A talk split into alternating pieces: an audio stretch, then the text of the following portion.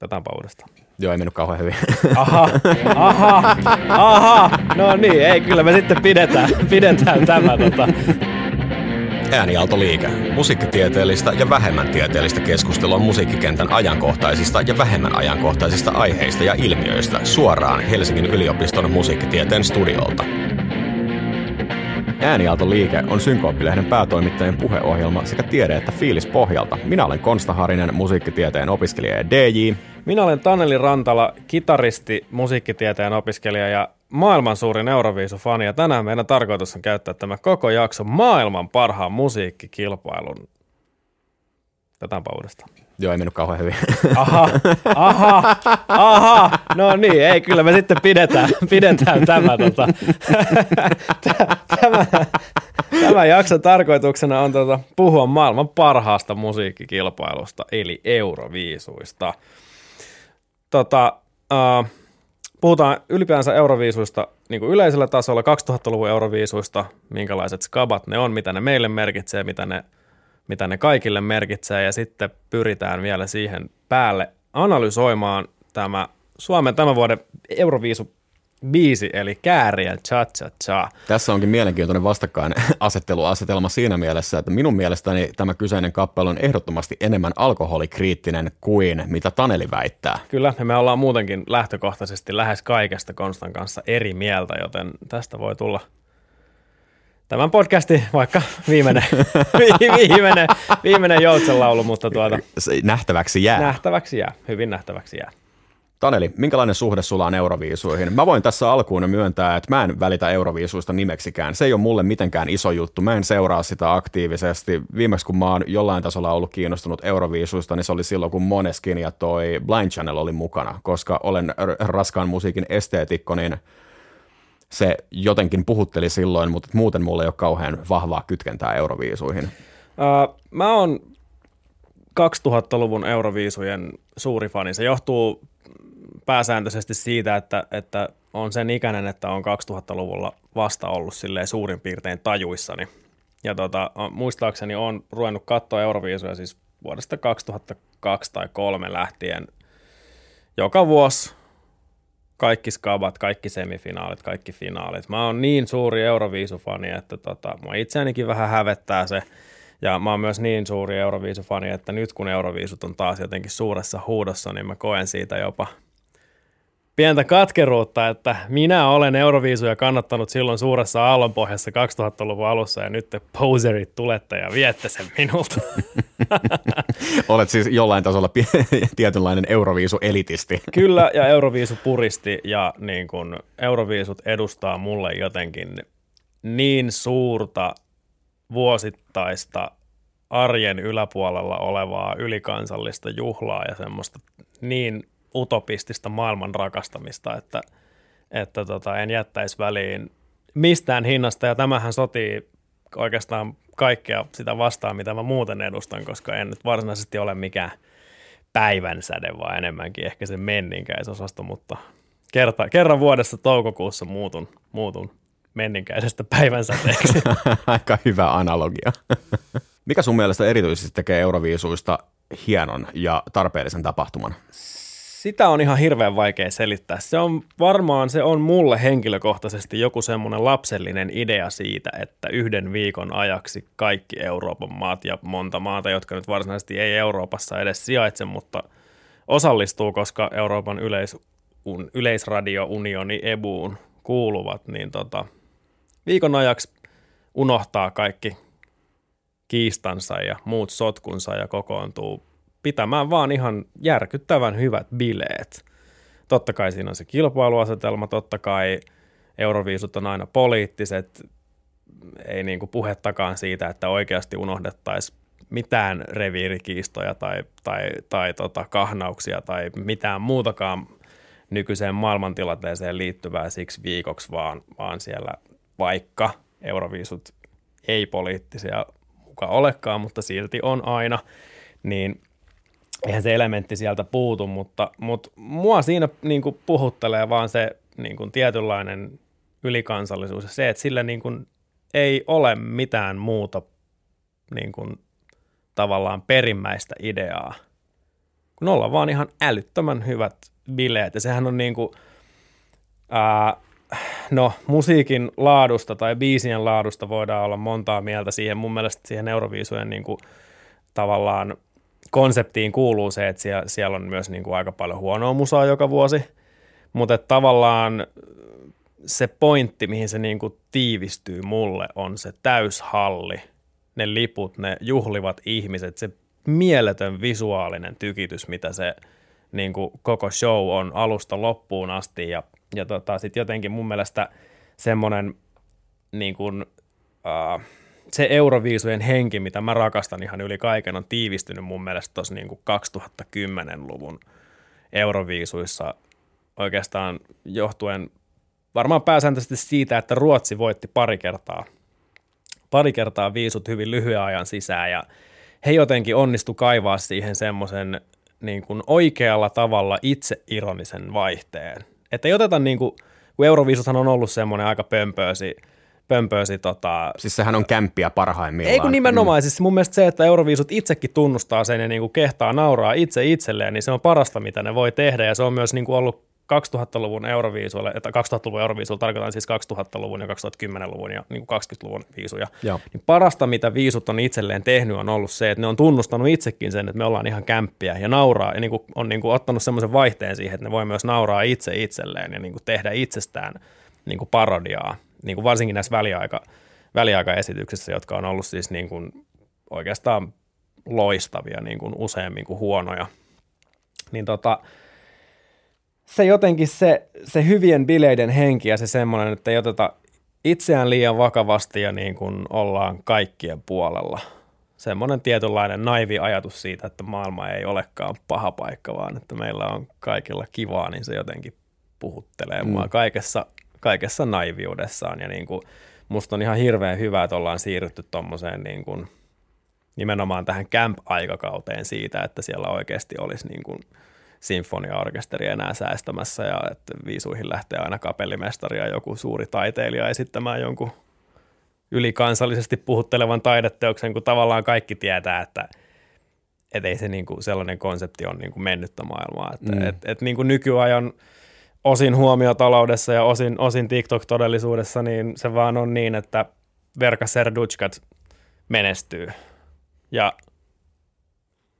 antaa sen olla niin hyvät bailut voi pitää niin kuin, tavallaan myös sillä konseptilla. Ja mun mielestä Euroviisut on niin kuin onnistunut luomaan nahkansa viimeisen kymmenen vuoden aikana tässä, tässä ihan loistavasti. Ja siitä mun mielestä kertoo myös se, että ne produktiot on tosi isoja.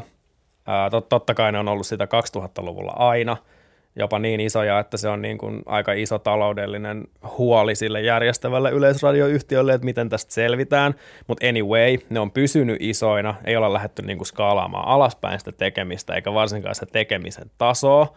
Siellä on, okei, okay, suurin osa niistä tota, tekemiseen osallistuvista tyypeistä on nykyään samoja joka kisoissa, että ne kiertää joka vuosi samat ammattilaiset tekemässä ne, mutta se on myös ollut mun mielestä hyvä päätös siinä suhteessa, että se on luonut sille skaballe tietynlaista jatkuvuutta, että se tietynlainen tyyli ja konsepti niissä on pysynyt ja se on myös kehittänyt sitä skabaa edelleen sekä teknisesti että niin kuin – että taiteellisesti. Euroviisulla on yleisesti ottaen vissi ollut aika iso rooli myös niin kuin televisioteknologian kehittymisessä ylipäänsä, että ei pelkästään kisoja varten, vaan se on myös kehittänyt tavallaan niin kuin asioita itsensä ulkopuolella. Joo, kyllä, kyllä, ja siellä on niin kuin testattu ja kokeiltu kaiken näköistä semmoista tekniikkaa, joka on sitten niin kuin päässyt, päässyt tota, ää, tai niin kuin otettu käyttöön sitten sen jälkeen tota, niin kuin yleisemminkin. Ja sitten jos mietitään esimerkiksi jotain UMKta, että aikaisemmin niin kuin – en nyt varmaan hirveästi valehteli, jos sanoin, että noin kymmenen vuotta sitten niin UMK kuvattiin Ylen studiotalossa joko ilman yleisöä tai hyvin pienellä studioyleisöllä.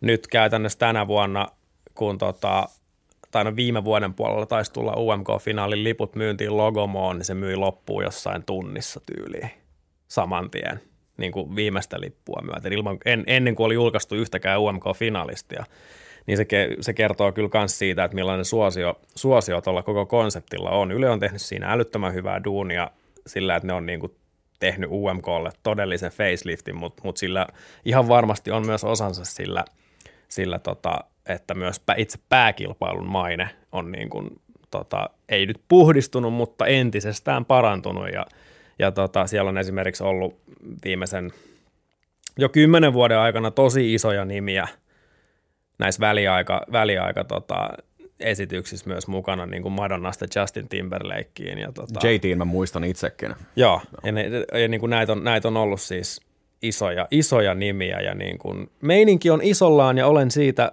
pitkäaikaisena Euroviisujen ystävänä oikein hyvilläni.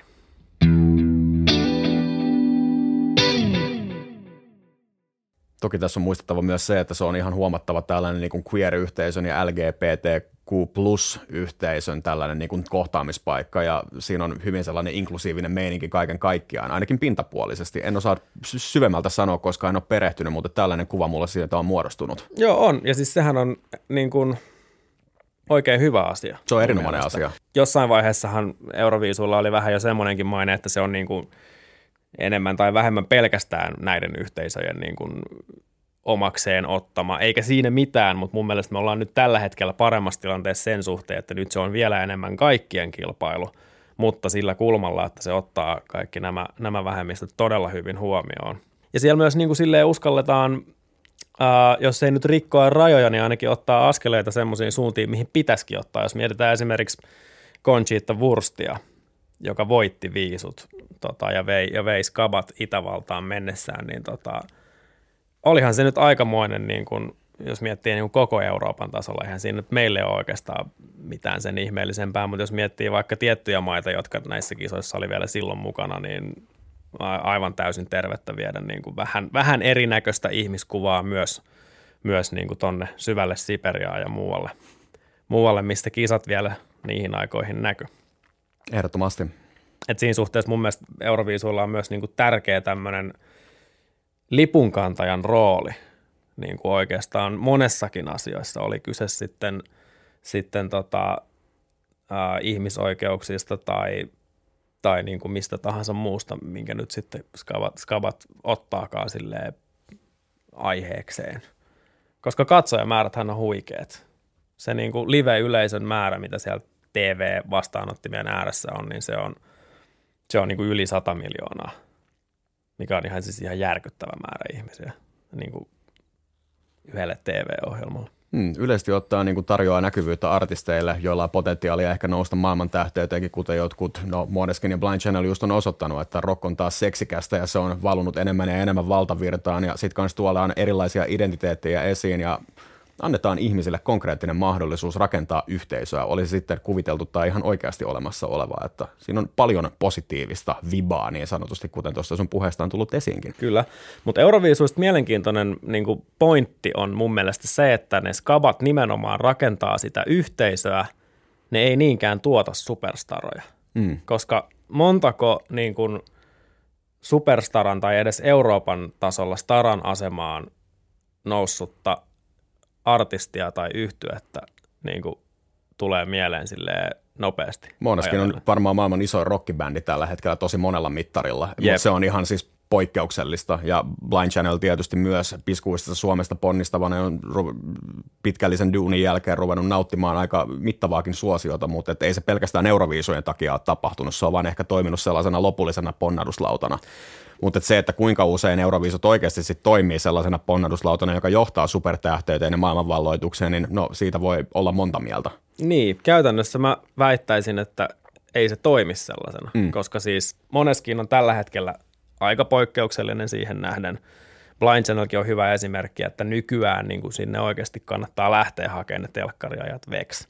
Ne ei niin kuin tavallaan huku enää semmoiseen semmoiseen niin kuin euroviisumassaan niin kuin aikaisemmin. Mä luulen, että tässä esimerkiksi sosiaalisella medialla on aika iso vaikutus, koska jos me on mietitty vaikka vuonna 2005 euroviisuja, ei sulla ole ollut oikein mitään Spotifyta tai Facebookia tai Instagramia tai TikTokia tai mitään, missä sä voisit seurata semmoista sulle kiinnostavaa artistia. Mm. Oikeastaan ainoa semmoinen kosketuspinta sulla on se, että sä näet sen esityksen, sä ehkä ostat sen Euroviisu kokoelmalevyn. Ja that's it, jos se on joku kroatialainen tota, artisti, josta sä diggaat, niin et sä välttämättä ole silloin niin kuin päässyt käsiksi hänen levyihinsä mitenkään.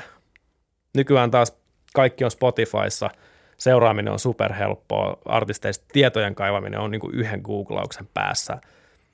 Niin tota, Mä luulen, että tämä saattaa muuttaa suurestikin sitä Euroviisujen niin kuin näkyvyyttä positiivisempaan suuntaan. Että se tavallaan näkyvyys on sama, mutta siitä saadaan enemmän irti kuin mitä mm. saatiin 15 vuotta. Nimenomaan sitten. ei olla pelkästään enää jumissa siinä itse lähetyksessä, vaan että siellä tapahtuu jatkuvasti sen kahden viikon aikana sellaista niin kuin pinnalle nostoa erinäköisten klippien ja videoiden ja haastattelun ja muiden kautta. Että tuo on ihan totta, se varmaan vaikuttaa positiivisesti. Niin sekin, ja mitä mä tässä varsinaisesti tarkoitin, oli ehkä se, että, että tavallaan se niin kuin isoin lappu, promolappu on edelleen se lähetys, mm. mutta ne saa enemmän irti siitä lähetyksestä, kun ihmiset pistää eri tavalla muistiin niitä, niitä biisejä ja artisteja, joista ne tykkää. Ne niin kuin saattaa mennä katsoa Spotifysta, että paljon niillä on kuunteluita, tai onko ne julkaissut paljon musaa, tai, tai lukee sen Spotify Bion, ja niin kuin päätyä sieltä Instagramiin ja alkaa seurata ja näin, että se niin kuin, ne seurannaisvaikutukset sillä semifinaalista tai jopa finaalisesiintymisellä on paljon suuremmat kuin mitä oli ehkä aikaisemmin, koska se näkyvyys on niin kuin –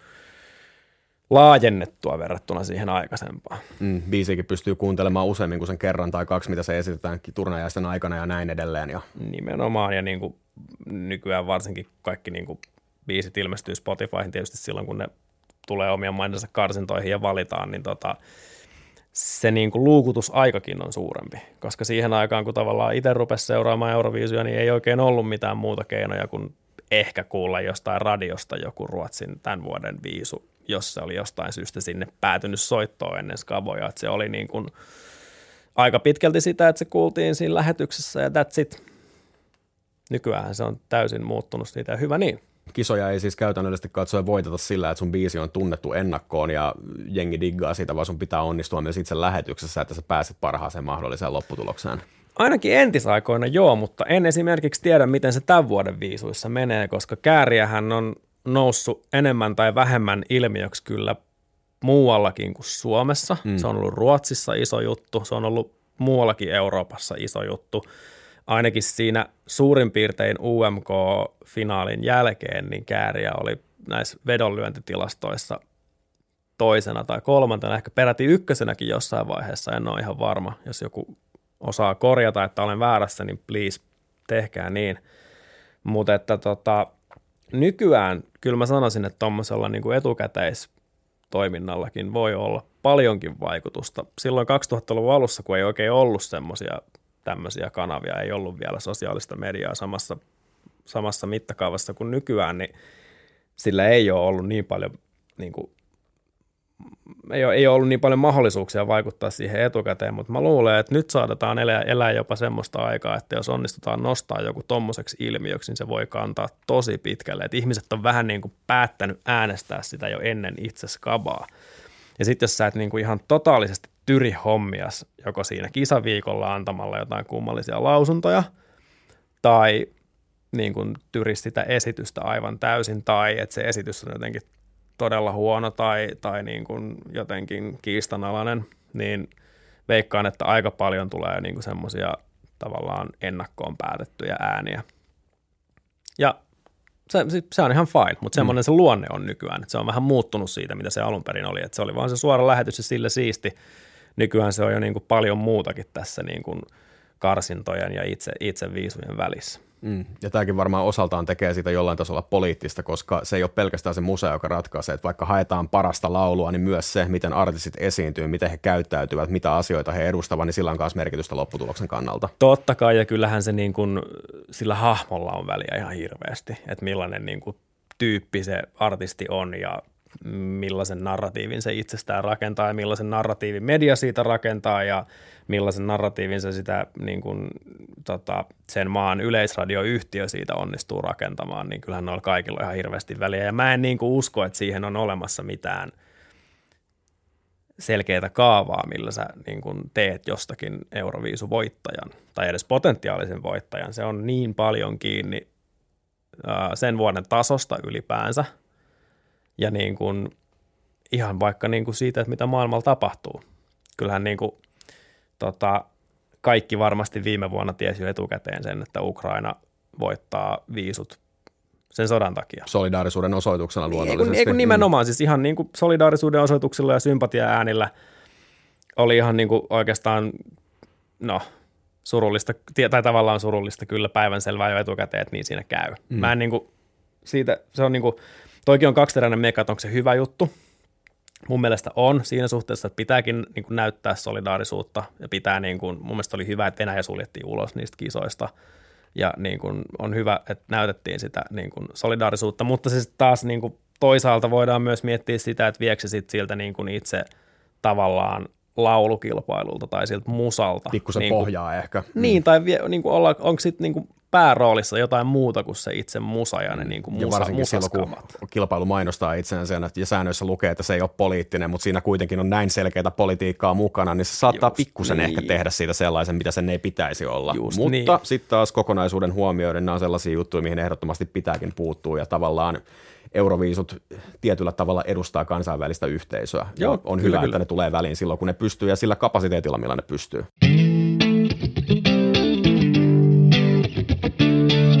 Euroviisut on aika massiivinen spektaakkeli. Kuten todettiin, niin siellä kehitetään televisioteknologiaa ja nämä jutut niin kantaa myös pitkälle tulevaisuuteen ja näin edelleen, mutta miten tämä spektaakkeli sitoutuu niihin esityksiin sun mielestä ja minkälainen on Taneli sun mielestä hyvän Euroviisu-esityksen anatomia? Euroviisut on ehdottomasti spektaakkeli ihan jo niin kuin pelkästään jo sen arjesta irroittavan niin kuin luonteen vuoksi. Ne on kerran vuodessa ja massiivinen tapahtuma. Ja tota, Uh, Euroviisu-esityksetkin on muuttunut vuosien varrella hirveästi. Se niin kuin 2000-luvun alun kautta Ysärin lopun meininki oli semmoisia laajoja kuvia ja heilumista, mutta sitten niin kuin, tota, 2010 ja 2020-luvulla näin, se, näin se on. Joo. Näin se on. Tota, äh, ollaan siirrytty enemmän semmoiseen niin kuin intiimiin esitykseen, missä ollaan niin kuin lähempänä, on, on niin kuin enemmän lähikuvia. Esimerkiksi Portugali, kun voitti vuonna 2018 vai 2017. 17 ehkä. Joo, Joo. niin se oli, sehän oli tosi semmoinen intiimi, intiimi balladi, missä oli lähinnä niin kuin puolikuvia tai, tai, tai lähikuvia. Mutta mistä koostuu hyvä Euroviisuesitys, niin mun mielestä hyvä Euroviisuesitys on semmoinen, että siinä on, siinä on jotain uutta, siinä on joku uusi kulma johonkin, ehkä joku teknologinen juttu tai joku, joku semmoinen näkökulma, mitä ei ehkä ole nähty aikaisemmin. Ja sitten se vaatii tietysti hyvän biisin. Mutta esimerkiksi mun mielestä yksi parhaista Euroviisuesityksistä henkilökohtaisesti, mitä mä oon nähnyt, niin äh, on, oli just se Mons Zelmerlövin Heroes, jossa käytännössä Mons on siis yksin lavalla, mutta silloin seurana semmoinen animoitu tikkuukko, jonka kanssa se tekee niin kuin synkassa juttuja. Ja niin kuin – se on silleen sekunnilleen treenattu, treenattu esitys sekä kuvien että, tota, että sen niin kuin grafiikan kanssa. Ja se oli niin kuin musta magee, että se, oli niin kuin, se alkaa semmoisesta tosi intiimistä ja lähellä olevasta niin kuin hyvin koordinoidusta esityksestä ja sitten tärähtää loppuun niin kuin oikein kunnolla auki.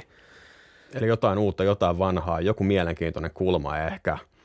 Ja sitten puhuit tästä niin kuin hahmon tärkeydestä, niin onko hyvää Euroviisuesitystä ilman hyvää biisiä ja voiko esitys olla hyvä, jos siinä on pelkästään hyvä hahmo? Jos se viihdyttää, niin onko se silloin paras mahdollinen vai onko se biisi niin kuin ihan elimellisesti tärkeä osa koko juttua?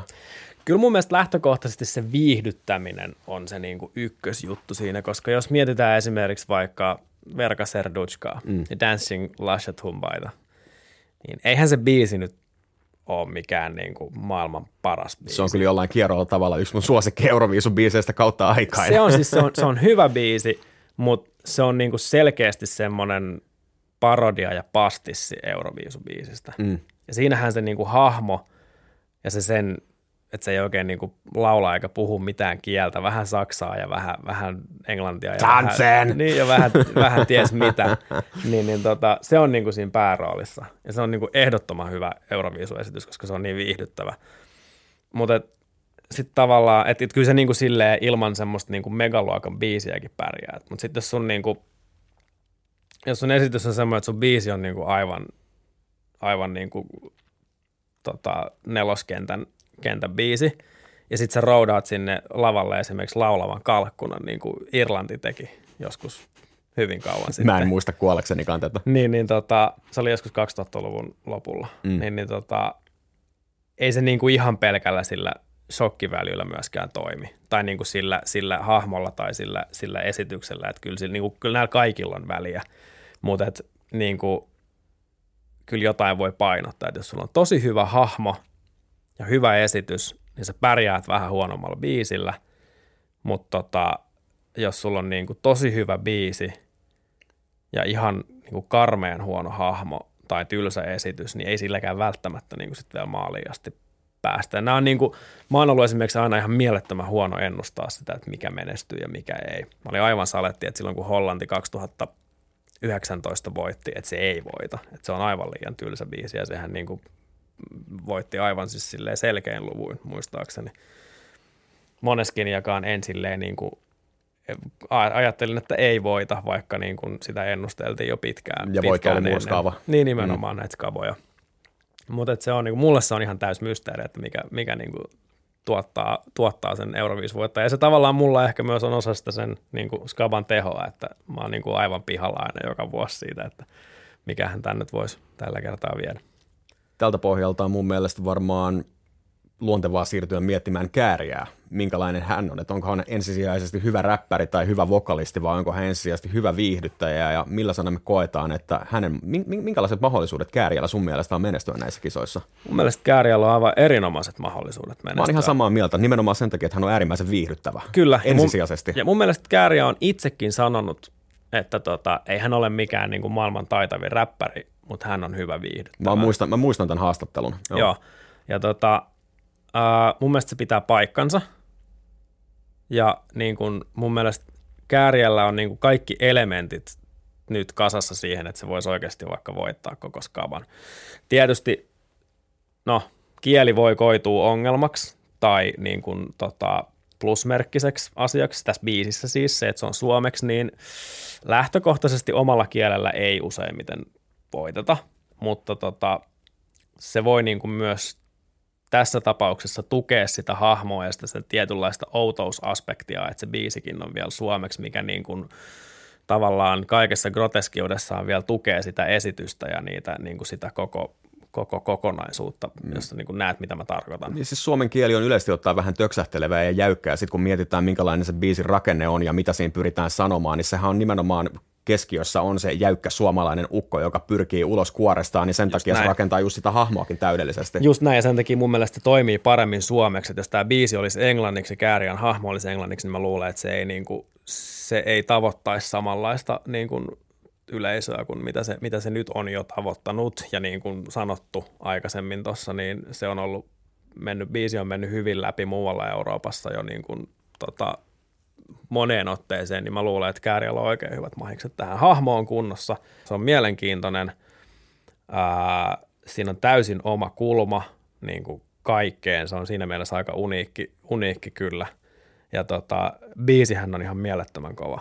Se on niin kuin ensinnäkin biisinä se on toimiva, ja kunhan ne, tota, kunhan ne nyt vaan keittää sille vielä semmoisen esityksen kasaan, kasaan siellä Ylen varastossa, että, tota, että ei niin kuin häpeä häpeä kansainvälisestikään, niin tota, mä luulen, että meillä on tosi hyvät mahdollisuudet kyllä. Mm, ja mä uskon Vähintäänkin kyllä, päästä finaaliin. Joo, ja mä uskon myös kyllä, että näin hyvällä biisillä ei tarvitse hävetäkään lähtökohdassa, ja ainoa mitä niin kuin enää tarvitaan on se, että se lavashow se toimii siellä sit Liverpoolin päädyssä, että Kyllä. Eurolavoista on päästävä eroon. Joo, mä en niinku ihan tajunnut, että mikä se ajatus niissä eurolavoissa Kai on. yritettiin rakentaa jonkinnäköistä showpainikehää, niin kuin siinä videossa on, mutta se visuaalisesti kyllä jäi pikkusen jälkeen siitä. Mun mitä... mielestä se jäi todella piippuun se niin kuin, ne eurolavojen niin kuin ajatus. Mun, mä, mä en niin kuin, mä en keksi, että miksi siellä ei ollut niitä kehän naruja, koska ei niiden kantaminen siihen tota, lavalle kestä yhtään sen kauempaa kuin, kuin tota, niiden eurolavojen kanssa asettelu siihen. Tai voin olla väärässäkin, mutta se mun mielestä oli erikoinen ratkaisu, koska se musavideo, siinä oli musta hyvä idea.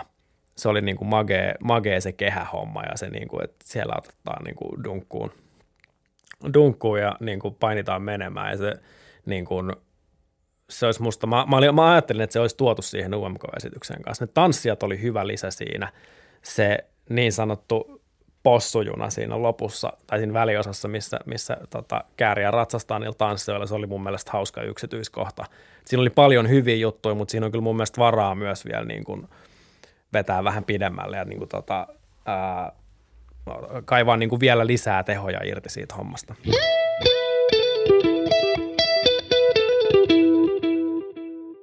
Alright, sitten mennään asiaan. Tehdään lyhykäisyydessään pieni, mutta pippurinen ja tiivis biisianalyysi Kääriän cha cha chaasta. Näistähän, näitähän on tehty pitkin internettiä jo valmiiksi ja enemmän tai vähemmän tota, niistä otetaan mallia tai ei oteta, mutta tarkoitus on siis analysoida biisi pala palalta ja miettiä, että mitä siellä tapahtuu ja mistä se kertoo ja puhutaan samalla vähän näistä muistakin tähän biiseihin liittyvistä jutuista, niin kuin se, että onko se plagiaatti jostain vai onko vaan otettu mallia jostain ja mitä noi biisin sanotukset oikeasti tarkoittaa.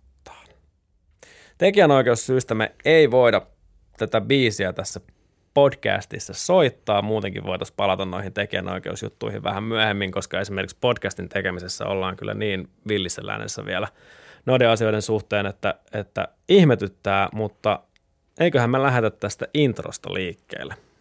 Mm. Äärimmäisen yksinkertainen synabassokuvio. Kyllä. Pahaenteinen. Kyllä. Siellä on kaksi ääntä, jotka vuorottelee keskenään, mikä on niin kuin – kaikessa yksinkertaisessa nerokkuudessaan niin toimii. Luo odotuksia. Se Tempo luo odotuksia, on aika vetää kova. eteenpäin. Kyllä, Kyllä on niin vetävä fiilis alusta alkaen. Nimenomaan. Tässä ollaan selkeästi menossa johonkin. Kyllä, pulkka liikkuu. Pulkka liikkuu. Mitä kohti se liikkuu? Ensimmäistä säettä. Ensimmäisessä säkeessä mukaan tulee toi oktaavin ylempää soiva tuommoinen syna, synä-juttu, josta muistaakseni biisin tekijät sano, sano jossain haastattelussa, että tota, oikeastaan koko biisi, biisi lähti liikkeelle tuosta vähän epävireisestä synasoundista, ja se kieltämättä se on hieman epävireistä, koska siis tuossa allahan on vaan E- ja F-äänet, jotka vuorottelee keskenään, ja toi tä, tä, tä, tä, tä, tä, joka kuullaan tässä biisissä. Myöhemminkin ainakin rytmisesti on tuommoinen hyvinkin toistuva motiivi, niin tota, se soi vaan oktaavin ylempää myöskin Estä ja Fstä, mutta vähän niin kuin out of tune niin sanotusti, mikä on mielenkiintoinen ratkaisu. Mun mielestä toi toimii mielettömän hyvin. Mm. Ja kuten aikaisemmin puhuttiinkin, niin toi tota, tavallaan suomalaisen ukkelin jäykkyys tulee tässä niin kuin hyvin esiin mun mielestä tässä rytmiikassa ja tavallaan toi niin kuin vokaalitkin seuraa sitä niin kuin –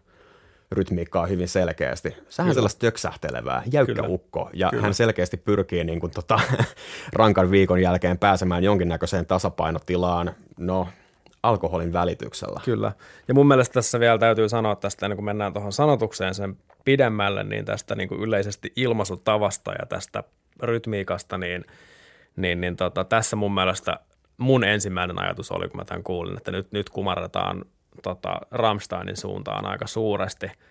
Ja hyvä niin, koska sehän on hyvä bändi ja mm. Kääriä itsekin on, on suuri Rammstein-fani, minkä nyt varmaan hänen tatuointinsa vähintäänkin tarpeeksi selkeästi meille kaikille Joo, kertoo. Kyllä, tämä niin kuin kokonaisuudessa, jos ei vielä ruveta perkaamaan niin kuin biisin ensimmäistä puoliskoa sen suuremmin, mutta tämä niin kuin industriaalin suuntaan nyökkääminen tässä on hyvin selkeä, ja sitten vielä kun myöhemmin tulee särökitarat mukaan, niin se on entistä selkeämpi, että tässä ollaan kyllä niin kuin vahvasti sekä popmusiikin perinteessä että metallimusiikin perinteessä kiinni. Todellakin.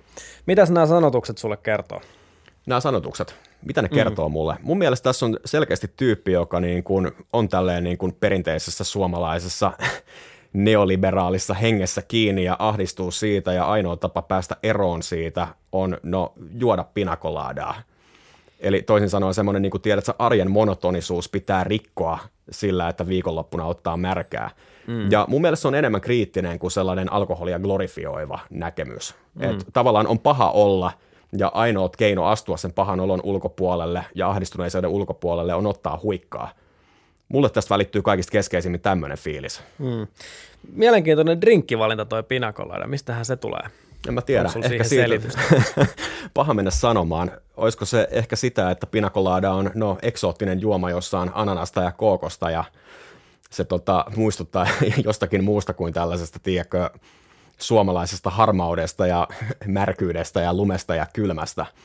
Joo, mä luulen, ehkä mä... tavallaan se voi olla vertauskuva myös niin kuin tavallaan sille niin kuin arjen särkemiselle, että se niin kuin tavallaan alkoholi niin jollain tavalla tuo aurinkoa harmauden keskelle, josta pystyy vetämään tällaiseen suuntaan. Mm, aika pitkälle viety kela, ihan, ihan mahdollinen, mutta niin kuin mun mielestä tässä on huomionarvosta se, että semmoiseen niin kuin tavalliseen tietynlaiseen sopanottomusiikkiin verrattuna, niin rinkkivalinta on aika eksoottinen, koska jos mietitään muita suomalaisia juomisesta tehtyjä biisejä, niin aika pitkälti niissä ne juomat on kyllä olutta tai, tota, tai kossua. Tai kolmen tähden jallupullo. Tai, tai, jallu, mm, tai kolmen mm. tähden jallupullo, tämmöisiä niin kuin, ei niinkään tämmöisiä eksoottisia drinkkejä. Ja mä luulen, että tässä on taustalla, tähän voi liittyä tietysti joku tarina, mitä me ei olla kuultu, mutta kuulematta, niin mun tulkinta, mä otan tähän nyt puoliksi tahallani tämmöisen niin kuin pragmaattisen, kuinka tehdä hittitulkinnan, enkä yritäkään tulkita sen pidemmälle, mutta tämä voi olla myös pelkästään ihan tietoisesti kehitetty koukku.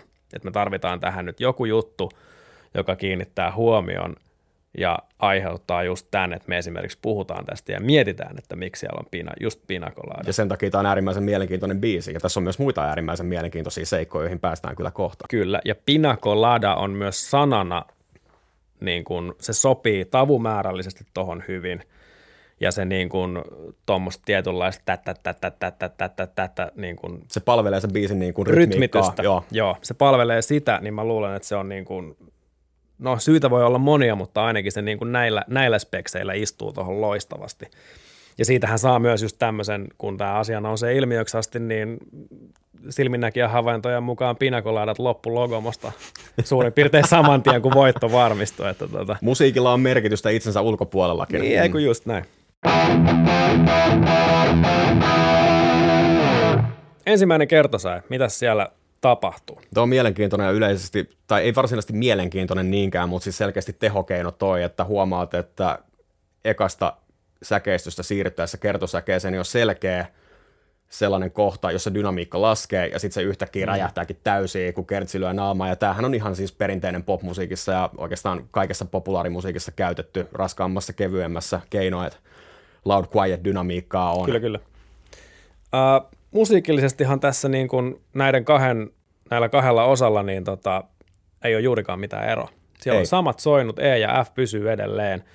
Tulee aika jämäkät kitarat tuohon taustalle, mistä kitaroiden, kitaroiden ystävänä kyllä pidän erittäin, erittäin paljon. Mutta tota, käytännössä pohjahan on sama kuin säkeessä. Sitä vaan vähän voimistetaan ja, ja tota, toistetaan näitä jo hyväksi havaittuja juttuja, toi tsa, tsa, tsa, tsa, tsa, tsa, tsa. Sehän on täysin sama rytmi kuin tuossa epävireisessä synaliidissa. Jep, se joka... biitti ja teksti tavallaan niin kuin, ja vokaalit niin ovat jatkuvasti yhteydessä toisiinsa ja niin kuin pintatasolla rytmiikka niin seuraa, nämä asiat seuraa toisiinsa. Joo, ja tämä niin kuin käytännössä tämä ensimmäinen kertsi vaan rakentuu noiden säkeiden päälle, että tavallaan se kuulostaa tutulta jo siinä vaiheessa, kun siihen mennään. Siinä ei tule oikeastaan mitään uutta, siinä tulee vaan se synaliidin koukku uudestaan, mikä todennäköisesti aiheuttaa kyllä melkoista päännyökytystä. Tai mulla ainakin tässä vaiheessa meni jo päännyökytysmittari punaiselle, kun tämän ensimmäisen kerran kuulin, että haluan, haluan tietää, mitä tämä biisi on syönyt. Mä oon ensimmäistä kuuntelusta lähtien ollut sitä mieltä, että tämä jyrää ihan täysin ja se näkemys siitä, että tämä biisi jyrää täysin, se kyllä vahvistuu, mitä pidemmälle siinä mennään. Kyllä vaan. Mä mietin tota sun vähän enemmän niin kuin ei niin kriittistä näkökulmaa tähän tekstiin, niin musta kyllä tulee esiin tuosta niin pidän kaksin käsin kiinni juomista, niin siinähän siis tarkoituksena selkeästi on suojella niitä juomia kaatumasta ja ne muodostuu jotenkin huomattavasti tärkeämmäksi kuin yksittäisen jäykän suomalaisen ukkelin niin kuin oma hyvinvointi. Et mä oon tässä mielessä kyllä ihan samaa mieltä sun kanssa, että niin kuin jutun pystyy tulkitsemaan monin eri tavoin. Mm. Mutta sitten taas, missä mun mielestä se kriittisyys tulee pikkusen enemmän esiin noissa tekstissä, niin en mieti huomista, kun tartun tuo, tu, tuopista, mm. eikö näin? Niin siinä tavallaan se huominen unohtuu silloin, kun tuoppiin tartutaan ja ikään kuin niin se alkoholi auttaa pääsemään, tai edelleen niin kuin samalla tavalla kuin siinä ekassa säkeistössä, niin auttaa ikään kuin pysymään pois siitä negatiivisesta luupista. Et mä en niinkään näke sitä glorifioivana, vaan se on ehkä enemmän niin kuin kritiikkiä tässä kohtaa. Niin, no en mä tiedä, tuossa niin en mieti huomista, kun taas tuopista, niin eihän siinä nyt välttämättä ole mitään, mitään negatiivista vielä. Se, mm. niin kuin, voihan sen tulkita sieltä käsin, että se puhuu jostain negatiivisesta, mitä ei sanota ääneen, mutta toisaalta kyse voi olla myös vain hetken tarttumisesta. Nimenomaan, siitä, kyllä. Että, se, se voi on olla hauskaa, sitä. mietitään huomista, huomenna on huomenna. Huomenna on huomenna. Mm. Se on niin. Aika, yle, aika yleinen aika, trooppi, niin kuin niin, tulee. Niin. Huomenna on huomenna, vaikka ollaan jo sen puolella. Niin, eikö juuri näin. Mm. Mutta sitten tietysti haluan olla sekaisin ja vapaa huolista, niin sehän tietysti viittaa, viittaa siihen, että niin kuin ehkä nollaamiseen ja toisaalta myös siihen hetkeen tarttumiseen, että mietitään niitä huomisen huolia sitten huomenna. Mm, se voi olla molempia. Mä mietin vähän sitä, että tämä niin kuin yleisesti ottaen jo tässä kohtaa on helppo sanoa, että tämä paketointi on jotenkin niin dramaattinen ja yliampuva, että se niin kuin sitä kautta jo kääntyy pikkusen enemmän sinne kriittisyyden puolelle, mutta sitten taas toisaalta sunkin tulkinta on ihan mahdollinen. Mm. Että... Millä, millä tavalla sitä niin kuin kritisoi tämä Kertsi tätä alkoholin kuluttamista tässä sun mielestä? Siis just tämä niinku, tavallaan niinku, sen, sen niinku, ylikorostaminen ja sitten paketoinnin dramaattisuus, niinku, missä homma vähän niinku, tietyllä tavalla vedetään tosi läskiksi, niin se jotenkin niinku, mun mielestä puhuu kritiikin puolesta. Mm. Et silloin kun asioihin sisältyy huomattava määrä ironiaa tai tällaista, niin kuin sä... Mutta onko tässä? Mun mielestä on. Mun mielestä ei. Joo. Mutta me voidaan olla Me voidaan olla tästä ihan sopuisasti eri mieltä. Kyllä. Joo. Ja sitten vielä toi viimeinen laini, cha cha cha cha cha ein jälkeen, että ja mä jatkan kunnes en enää pysy tuolissa. Niin tota, se varmaan viittaa tämmöiseen melko, melko humalahakuiseen juomiseen ja niin kuin siihen, että tarkoitus on tulla niin päihtyneeksi, että ei tuolissa pysy enää viekää minut baariin veljet tuoliin, nostakaa. Mm, mm, kyllä, ja sitten taas mun mielestä se voi ymmärtää myös vähän silleen, niin kuin, että siinä kohtaa, kun sä et enää pysy tuolissa, niin sä oot mennyt jo niin kuin kaiken niin kuin tiedät, sen järjen rajan yli, että missään ei ole enää mitään tolkkuja, ja se jo kieli siitä vähän, että niin kuin kaikki ei voi olla hyvin, jos sä oot siinä pisteessä, että tuolista keikutaan yli. Että... Toisaalta is crazy, is party. Mennään seuraavaan Mennään seuraavaan säkkäriin. No niin, Muutama pinakolada on sitten jo takana. Ja naamataulu edelleen vakava. Kyllä, ei auta. Pakko Joo. vetää lisää. Viittaako tämä, mun mielestä tämä vähän vaikuttaa viittaavaan siihen, että ehkä se alkoholi ei loppupeleissä olekaan se ratkaisu kaikkeen, vaan että niin kuin mies selkeästi kaipaa jotain muuta. Ja sitten kun päästään lyrikoissa pikkusen pidemmälle, niin siellähän tulee se, tota, että parketti kutsuu, kun en ole enää lukossa, niin haluaako kääriä ihan oikeasti vaan tanssia? Ja onko alkoholi tavallaan niin kuin vaan väline, ja onko se loppu, loppupeleissä edes tarpeellista, että mies voi vaan tanssia?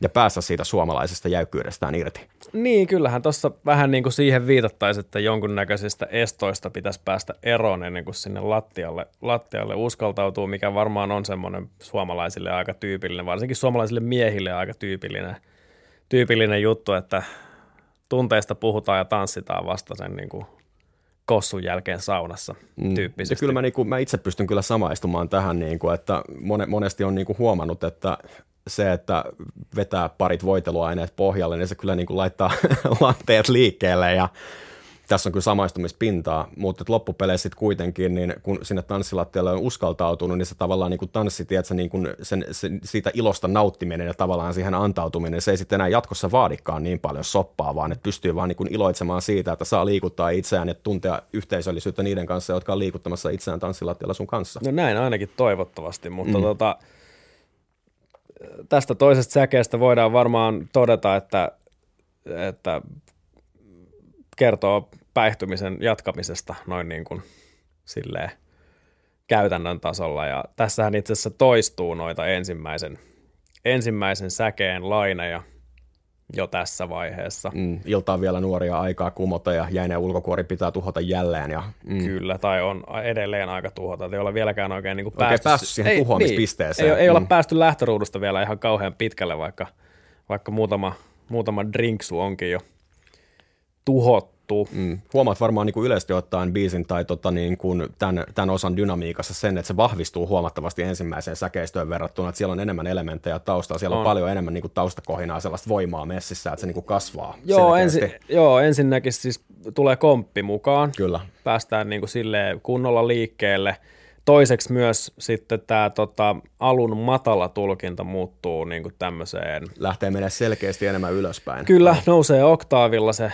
se tota, nuotti siinä – korjatkaa nyt taas joku, jos olen väärässä. Mutta ja riimittelystä yleisesti kohoaa. ottaen tulee vähän joustavampaa, eikö niin? Että se ei ole enää sellaista samanlaista niin kuin tönkköä, mitä se on alussa, että tämä samalla niin kuin jäykkä suomalainen ukko alkaa pikkuhiljaa pääsee siihen tiedätkö, niin kuin vähän ehkä parempaan moodiin, missä arkihuolet unohtuu ja niin kuin alkaa kieli taipumaan ja ääntä tulemaan. Joo, ei, ei ole ihan niin Till Lindemann enää, enää tota, tässä, tässä tota toisessa säkeessä kuin mitä, mitä ensimmäisessä. Et selkeästi niin kuin vauhti kiihtyy.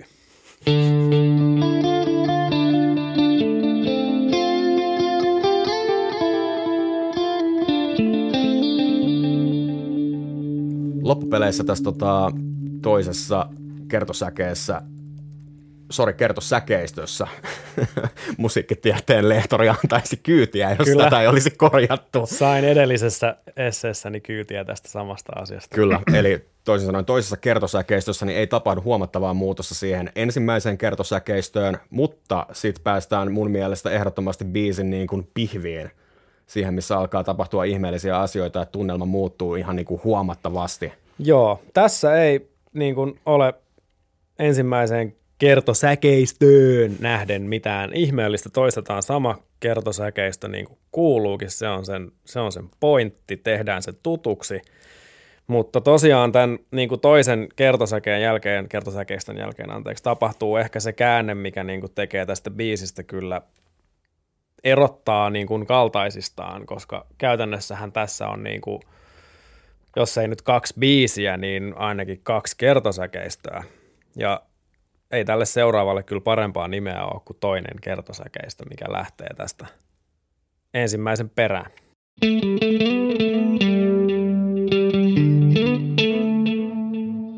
Tulee ihan laulumelodia.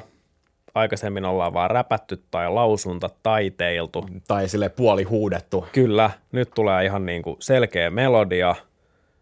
Sävellaji pysyy edelleen siellä e tai E-mollissa – tulee ihan sointuja taustalla, jos oikein kuuntelin ja tota, rämpyttelin, niin E-mollia, d c ja d siellä tarjoilla. Eli Varsin aika yleinen tommonen, sointukierto kaiken kaikkiaan. Aika tuommoinen itse asiassa jopa niin kuin voisi sanoa, että Iron Maiden sointukierto, koska meidän hän on tämän niin kuin, silleen, itseensä liittänyt sen takia, että joka ikinen biisi menee käytännössä tuolla kierrolla. Toimii, hyvin yleinen – ei sinänsä niin kuin soin, soinnutuksen kannalta mitään ihmeellistä.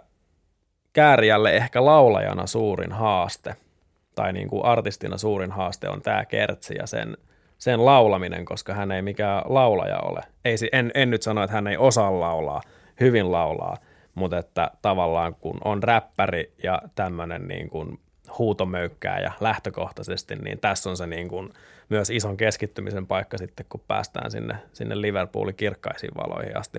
Juuri näin. Mä en tiedä tulkitsenko väärin, mutta mun mielestä siellä on pieni autotune, siis ei niin kuin missään tapauksessa ehkä niin kuin sävelkorkeutta korjaamassa tai sävel, niin kuin taajuutta korjaamassa, vaan enemmän tiedätkö, silleen, niin kuin tota, tehokeinona, semmoinen pieni tvängi siinä on, laulu, on, siellä ihan, on, siellä, on siellä ihan selkeästi ja sillähän voi olla kaksoismerkitys tässä, että se toimii sekä efektinä ja ehkä myös korjaa, mm. korjaa vähän sitä korkeutta, mutta sitten taas toisaalta kun kyse on tässä studioäänitteestä, niin mä luulen, että siellä on kyllä niin kauan hierottu, että se on saatu kohilleen. Joo, mä luulen, että se on enemmän efektimäisesti tässä. Joo, ja se antaa mun mielestä siihen sellaista sointiin sellaista pientä niin kuin vääristynyttä lisäväriä, mikä on aika kiva mun mielestä tässä. Kyllä vaan. Mm. Ja sittenhän tässä muutenkin niin kuin no tempo pysyy samana, mutta meininki kasvaa, tulee ihan kunnon komppi sekaan ja niin kuin, on tämmöinen niin kuin melko, melko taas kerran eteenpäin vievä poljento, mutta eri tavalla leikkisä ja niin kuin tämmöinen tota, is crazy, is party-tyyppinen kuin tämä niin kuin intron ja säkeiden tietty aggressiivisuus. Juuri näin, ja sitten tekstiikin kun miettii, niin tässä selkeästi niin kuin, nyt ollaan vapauduttu siitä jäisestä ulkokuoresta, Kyllä. nyt lähden tanssimaan –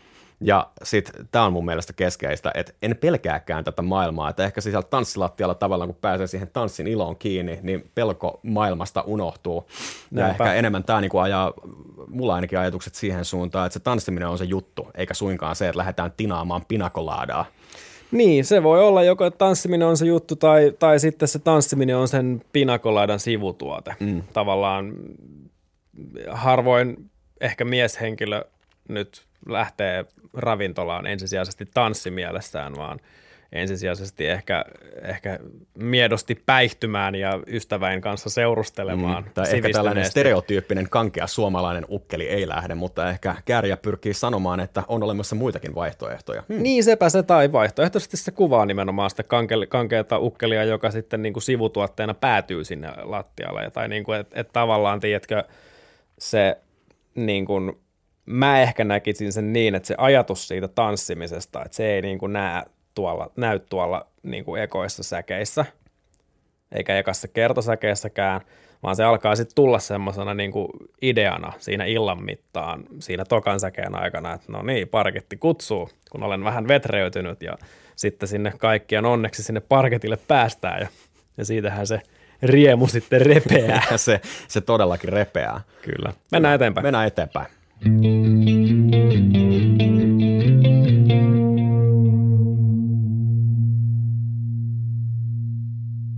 Tästä voidaan olla montaa mieltä, että onko tässä nyt kyseessä sitten C-osa vai bridge vai, vai silta yli C-osan vai mistä oikein on kyse, mutta jonkun näköinen väliosa tämä on, joka ei, ei sellaisenaan toistu kertaakaan tämän biisin aikana. Olkoonkin, että kertosäkeen poljento pysyy, tämä tämmöinen niin kuin oktaavi jumppa synabasso siellä pumppaa edelleen, tanssi alkaa liikkeelle.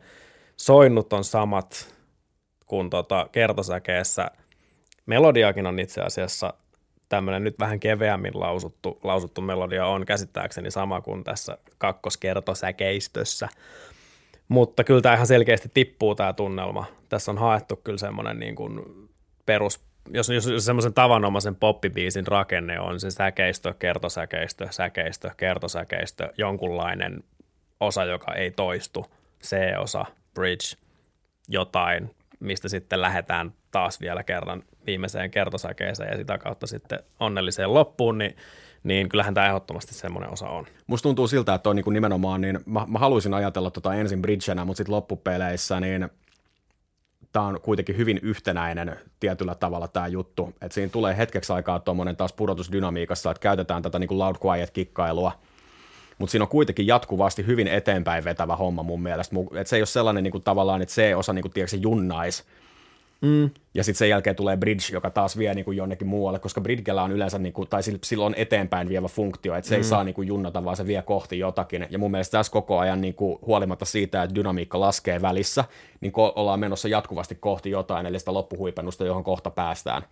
Mä luulen... ehkä, voisiko ton tulkita niin kuin C-osaksi kokonaisuudessaan? Kyllä mä ehkä laittaisin sen sinne C-osa, C-osan laatikkoon sitten kuitenkin. Mm. Siinä niin kuin selkeästi meininki muuttuu – se tippuu vähän. Tämä ei kestä missään nimessä liian kauan, siellä kumminkin pysyy se sama poljento. Mä luulen, että siitä tulee se niin kuin eteenpäin menemisen fiilis ja se, että ollaan niin kuin edelleen samassa biisissä tai niin kuin silleen, että ei niin kuin tapahdu jotain täysin odottamatonta. Joo, mitä mieltä sä oot tämän osan tekstielementistä? No, no mun mielestä toi toinen silmä jo karsastaa on, on ihan todella hauska ilmaus. Mä niin kuin nauroin sille, kun kuulin sen ensimmäisen kerran. Se myös niin kuin kuvaa kyllä semmoista loppuillan, loppuillan tota, tuhannen humalaa aika hyvin.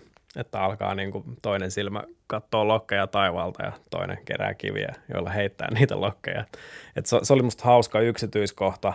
Ja tota, kyllähän tuosta niin viimeisestä lainista tulee ehkä semmoinen fiilis, että, että tänään hän on se mies, joka hän haluaisi olla. Niin siihen se musta kuorestaan vapautunut ja vähän vähemmän jäykkää ja näin edelleen. Niin, just näin. Mutta se, niin kuin, että hän varmaan niin kuin, tavallaan pitää myös takaraivossaan niin kuin, sitä keinovalikoimaa, että millä siihen päästään, että tarvitseeko sen aina olla alkoholi vai voiko se olla jotain muutakin. Tämä on vähän tällaista ehkä niin kuin tasapainottelua sen niin kuin glorifioinnin tavallaan kriittisyyden välillä jopa. Että. Mm. Mutta sitten taas tavallaan tämä teksti, mitä, se, se, mitä tämä teksti ei tee, niin tämä ei niin kuin anna mitään vaihtoehtoja, mm. vaan että se, niin kuin se, että se ainoa tapa on se, niin kuin, ja se on niin kuin ihan selviö, että, tota, että että se vaatii muutama pinakolaadan, että, että lantio alkaa liikkua. Mm. Tavallaan tässä tulee ehkä semmoinen pieni regressio tuosta niin kuin aiemmasta osasta, että siinä niin kuin selkeästi se tanssi rupesi saamaan enemmän merkitystä, mutta nyt taas ollaan siinä, miten silmä karsastaa ja en ole arkena tämän mies laisinkaan ja näin edelleen, että – voiko se olla sellaista pientä heiluria tavallaan näiden niin kuin vaihtoehtojen välillä, että joko niin kuin tärkeintä on päästä tanssimaan tai tärkeintä on niin kuin, tiedätkö, ottaa se pinakolaada ja sitä kautta niin kuin vapauttaa itsensä arjen kahleista. Joo, kyllä mun mielestä toi, niin kuin toi tärkeintä on ottaa se pinakolaada ja vapauttaa itsensä arjen kahleista ja huominen on huomenna mentaliteetti, mun mielestä se tulee niin kuin ensin. Mielenkiintoista on myös se, että Kääriä on ihan itsekin lausunut julki jossain haastatteluissa, että tämä ehkä enemmän niin kuin kuitenkin nojaisi siihen kriittisyyden puolelle, mutta sitten taas toisaalta kun en tunne kääriä ja en osaa niin kuin hänen sisäisistä prosesseistaan antaa minkäännäköistä lausuntoa, niin on vaikea niin kuin ehkä muodostaa kokonaiskuvaa siitä, että mitä hän todellisuudessa pyrkii sanomaan. Mm. Mun mielestä tämä, tämä just tämä hyvä, kun otit tämän esille, koska, nimittäin mun mielestä tämä, tämä lausunto just tästä niin kuin, äh, alkoholin kulutuksen kriittisyydestä tai että tämä teksti niin kuin kertoisi siitä, niin musta se kuulostaa semmoiselta nimenomaan, niin kuin, jos, jos muotoilen itseni rumasti, niin semmoiselta niin kuin mummojen äänen kalastelulta ja niin kuin tämmöisten tietynlaisten hyveellisten, hyveellisten tota, hyveellis syvällisten henkilöiden äänten kalastelulta siinä suhteessa, että, että kun jossain vaiheessa on keksitty, että hei, tämähän glorifioi dokaamista, että onko se ok, niin se siitä seuraava, seuraava ulosten myrsky on niin kuin etukäteen pyritty jo tamppaamaan nurin sillä, että, että hei, sanon näin, koska siltä se mun mielestä kuulostaa, että tavallaan mun mielestä, mun mielestä tällä tekstillä eikä myöskään kääriällä hahmona – en myöskään tunne, tunne kovin hyvin itse, itse Jereä, niin tota, ää, ei ole sellaista syvällistä tasoa, mitä tässä siitä alkoholikriittisyydestä ehkä haetaan, vaan että siinä ehkä jopa nähdään merkityksiä siellä, missä niitä ei ole. Et mun mielestä totuus on tässä, tässä tapauksessa mun mielestä yksinkertaisempi kuin miltä jotkut sitä yrittää saada näyttämään. Mun mielestä tässä ei ole semmoista niin kuin – alkoholikriittistä tasoa, mitä kaikki, kaikki yrittää nähdä ja niin kuin tehdä sillä itsensä fiksummaksi kuin ne, jotka eivät näe. Tämä nyt on ehkä vähän ilkeämielisesti jo ajateltua, mutta niin kuin siitä, siitä niin kuin viisastelustahan tässä toisaalta myös on kyse, että minäpä näen tämän tason ja sinä et. Mm. Ja mä näen kyllä sen pointin, että mistä se voi niin kuin tulla se ajatus, mutta mun silleen, sanokaa juntiksi, mutta mun niin kuin tota, mielipide tai synteesi tästä tekstistä – kääriästä hahmona ja tästä biisistä ja kaikista hänen lausunnoistaan, jos muun muassa niin kuin, ottaa huomioon kaikki muut, ei nyt kohunpoikaset, mutta tämmöiset pienet jutut, mitä tässä on tullut, pikkuhikapseja, esimerkiksi tämä VKK-homma ja näin, mm. niin mun, mun lopputulos tästä on se, että, että tämä on vaan yksinkertaisesti tämmöinen helppo, eikä niin kuin silleen runollisesti kauhean kaksinen teksti siitä, että lähdetään rankan viikon päätteeksi nollaamaan alkoholilla tällä kertaa. Ja tiedetään hyvin itsekin, että, että meistä tulee vähän tuommoisia vapautuneita ja hassuja sivutuotetanssijoita ja kaadetaan päälle champagnea ja kaikki me varmaan tunnistetaan tämä niin kuin voittajakänni maailmanomistaja systeemissä. Sä kaadat sun päälle champagnea ja oot pomomies ja eri mies kuin viikolla ja sitten taas maanantaina nöyränä, nöyränä töihin ja ei silleen elvistellä niin kuin meillä ei ole tapana – ja siinä suhteessa mä niputan tämän niin kuin tekstinä aika pitkälti samaan laariin esimerkiksi Petri Nygårdin ja Portion Boysin ja Pasin ja Anssin ja tämmöisten niin kuin, tota, rehellisten bilemusa niin kuin, tota, artistien niin kuin porukkaan, jotka silleen, en nyt tiedä glorifioiko alkoholin kulutusta tai, tai kritisoiko sitä, vaan niin kuin mun mielestä se niin kuin esimerkiksi, tai niin kuin mun mielestä näillä kaikilla artisteilla mun mielestä yhteistä on se, että siitä niin kuin puuttuu se semmoinen syvällisempi taso. Se on vaan rehellisesti niin kuin semmoista perjantai-alkuillan nousukännimusiikkia ja se siitä. Ja silloin niin kuin se funktio ja mun mielestä se toimii ihan hyvin sellaisena. Mm, mä ymmärrän sun näkemyksen ihan täysin, mutta mun on jotenkin asetuttava toiselle puolelle siinä mielessä, koska kun sä puhuit Petri Nygårdista ja Pasista ja Anssista, niin mun mielestä sieltä ei samalla tavalla paista niin kuin se huoli siitä jäykkyydestä ja semmoinen yleinen niin kuin tavallaan, niin kuin, tässä, on, tässä on vähän negatiivisempi sävy mun mielestä, että se niin kuin – se, tämä ei ole pelkkää niinku riemua, vaan siinä on selkeästi myös sellaista niinku suomalaista melankoliaa taustalla ja sitten myös se dramaattinen paketointi, mistä mä jo puhuin, niinku, ja vähän semmoinen niinku, tiedätkö, ironinen semmoinen pellemäisyys tietyllä tavalla, niin se niinku, puhuu sen puolesta, että tämä ei niinku, ole pelkkää pintaa, vaan että tässä on jotain muutakin, mutta sun pointit on kyllä ihan valideja. Mm. Kuin myös. Ainoa, mikä siellä tulee uudestaan, on toi cha, cha, cha, cha, cha, cha, cha. Vähän niin kuin palataan siihen biisin ensimmäiseen osaan, että sieltä tulee taas se niinku rytminen huudatusjuttu messiin, ja siis toihan on ehdottomasti tämän biisin kovin koukku. On, on. Se, on se, se, niinku, ja se, se on jo, paikallaan kerrata tuohon loppuun, se on myös hyvä lopetus. On, se biisille. sulkee tavallaan sen loopin, mistä mekin monesti puhutaan, ja jos mietitään esimerkiksi kun... Ääni Aalto-liike approves. Kyllä, ollaan puhuttu, niin kun, tai mediassa on käyty keskustelua siitä, miten tämä biisi on potentiaalisesti plagiaatti Electric Callboy We Got The Movesista, mm. niin me ei tämän jakson puitteissa enää hirvittävän syvälle ehditä menemään siihen, mutta kun mietitään sieltä niin kun tota We Got The Moves-juttua tai sitä, tän, sitä C-osan mm. huudatusjuttua, niin se on yk- yksittäinen elementti, joka tulee vain kerran esiin siinä biisissä. Ja cha cha cha taas tämä niinku cha cha cha cha cha cha cha, niin se on toistuva elementti, jolla huudatetaan jengiä koko biisin läpi. Mm. Verrattuna siihen, mitä se We Got The Movesin tyntty on. Niin, niin pelkästään niin tuollaisella, tiedätkö, pintatason samankaltaisuuksien niin kuin genreen liittyvien trooppien niin kuin samankaltaisuuksien niin kuin, tavallaan niin kuin näistä niin kuin li, pisteen pisteestä A pisteeseen B linjan vetäminen, niin mitä tahansa voi melkein kutsua plagiaatiksi pelkästään tällä, niin kuin, että rakenne muistuttaa jotain toista biisiä tai sointukierto muistuttaa jotain toista biisiä, vaan oikeasti pitää päästä vähän syvemmälle, että voidaan haukkua jotain plagiaatiksi tai syyttää. Niin, ja mun mielestä tavallaan jotenkin, ei tässä musta ole kyse siitä, että onko se niinku plagioitu. Mm mun mielestä nimenomaan niin kuin ei ole plagioitu tässä, koska ei ole pöllitty mitään suoraan. Siellä ei ole mitään melodiaa, joka niin kuin toistuisi sellaisenaan. Siellä mm. ei ole mitään sointukiertoa, mikä toistuisi sellaisenaan. Ja muutenkin sille esimerkiksi sointukierroista tavallaan tässä puhuminen on, tai, tai, tai biisin rakenteesta mm. on ihan turhaa, koska siis kaikilla poppibiiseillä on sama rakenne mm. käytännössä. Mm. Ja se niin kuin, ei se ole kenenkään omaisuutta. Ja soin, sointukierroistakin niin, tai melodioistakin niin on tietty määrä ääniä, jotka kuulostaa peräkkäin hyvältä. Ja mm. niin kuin ne on kaikki käytetty jo vähintäänkin kolmesti. Niin siinäkään suhteessa tuo plagiointikeskustelu on vähän hankala. Musta niin kuin tässä enemmänkin haisee se, että ei ole kopioitu mitään suoraan, mutta on ehkä käytetty niin kuin referenssinä. Nimenomaan. Ja koska, se on ihan ok, koska kyllähän niin, kaikki uusi rakentuu vanhojen asioiden päälle. Ei kun mm. just niin. Vähän kuin mitä puhuttiin siitä esityksestä, niin mun mielestä biisin tekemiseenkin nykyään pätee aika pitkälti se sama, että on jotain vanhaa, on jotain uutta, on joku uusi kiinnostava kulma tai joku, joku juttu, mitä, niin kuin, mikä määrittää sen niin kuin biisin niin mun mielestä tässä on käytetty sitä. Mun mielestä esimerkiksi Anssi Kela on aikoinaan jossain, en muista missä, niin maininnut niin kuin yhdeksi tämmöiseksi biisintekometodiksi tämän referenssibiisin. Ja mä oon itse silloin, kun on joskus kauan sitten vielä tehnyt musaa, niin tota, käyttänyt itsekin sitä ihan samaa. Ja se käytännössä siis tarkoittaa sitä, että otat jonkun biisin esikuvaksi.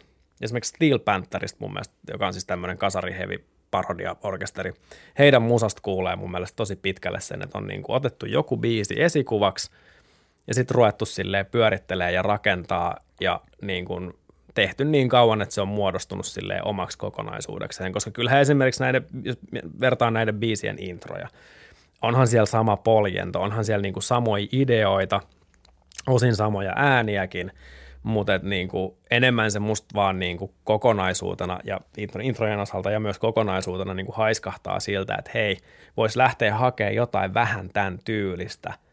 Ja kyllähän nämä niin kuin musta on täysin omia teoksia. Ihan ehdottomasti. Eikä niin, kuin, eikä niin, että tavallaan Käärien biisi olisi plagiaatti Electric Callboyn biisistä, vaan ehkä enemmänkin silleen, että, että lähdetään hakemaan tämmöistä niin industriaali juttua, vähän Rammsteinia – Oletteko te kuullut Electric Callboys, niillä on tämmöinen biisi, pitäisikö lähteä vähän siihen suuntaan?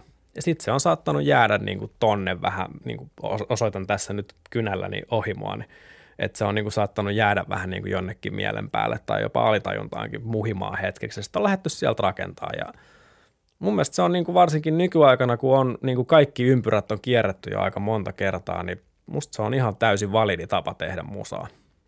Kunhan nyt ei ihan suoraan pölli jotain. Mm. Niin eh, mun mielestä tässä niin kuin, joo, haiskahtaa siltä, että on vähän käyty Saksasta hakemassa vaikutteita, mutta et, ei se mun mielestä ole kielletty. Mm, ja sitten taas niin... toisaalta, mistä ne saksalaiset on käynyt hakemassa vaikutteensa. Niin, no varmaan pomppuhevistä jostain New Metalista, Bring Me to Horizonin tästä tota, 2013 startanneesta uudenlaisen metalcoren boomista ja näin edelleen, että Just näin. missä, missä kä- käytetään poppielementtejä raskaan musan seassa ja näin, että niin kuin kaikki lainaa toisin sanoen kaikkea. Kyllä, mm. kyllä, ja tätä keskustelua voidaan niin kuin käydä sille väsyttävyyteen asti, mm. niin kuin, että kuka nyt on mistä minkäkin niin kuin ajatuksensa kaivannut. Mm. Lähtökohtaisesti nykyään on hirveän vaikea tällä meidän nykyisellä säveljärjestelmällä ja varsinkaan näillä aika tosi vakiintuneilla niin kuin populaarimusan konventioilla niin keksiä enää mitään ihan täysin uutta. Enemmänkin niin kuin mun mielestä mikä tässä Kääriän biisissä on mun mielestä niin kuin lähes suurta neroutta on se, että sä pystyt niin kuin ennen tätä toista kertosäkeistä ja niin kuin tätä koko biisin toista osaa, niin sä pystyt kahdella soinnulla, kahdella äänellä käytännössä niin kuin värkkäämään noin kova bangerin. Niin se on kyllä, se on mieletön saavutus. Mm. Yksinkertaisuus on kaunista on, tässä joo. tapauksessa tässä ollaan löydetty varsin hyviä perusteluita sille, minkä takia Cha Cha Cha on kova biisi. Ja tähän varmaan on aika hyvä lopettaa tältä kertaa. Kyllä mä luulen, että tota, ei auta kuin toivoa mahdollisimman suurta onnea ja menestystä kärjälle Liverpooliin ja torilla tavataan, jos, jos tota, Ihan varmasti Hyvin käy. tavataan. Aion cha cha koko sydämeni kyllyydestä. Jos teillä on jotain näkemyksiä Euroviisuihin liittyen tai Kääriän biisiin tai plagiointiin tai ihan ylipäänsä mihinkään tässä jaksossa keskustelusta aiheista, niin tota, lähettäkää meille sähköpostia osoitteeseen äänialtoliike at gmail.com. Me kuullaan mielellään, mitä te olette mieltä näistä jutuista. kuuntelit äänialtoliikettä, joka on siis Synkooppilehden päätoimittajien puheohjelma. Niin kuin Konsta sanoi, niin palautetta meille voi laittaa sähköpostitse sinne äänialtoliike.at gmail.com osoitteeseen tai sitten ihan tylysti vaan tuolla sosiaalimedian mäellä Facebookissa ja Instagramissa, mistä meidät omalla nimellämme löytää. Synkooppilehteä voi lukea osoitteessa issu.com kautta synkooppi tai tilata meiltä ihan himaan asti. Kiitos käynnistä. Tervetuloa uudelleen.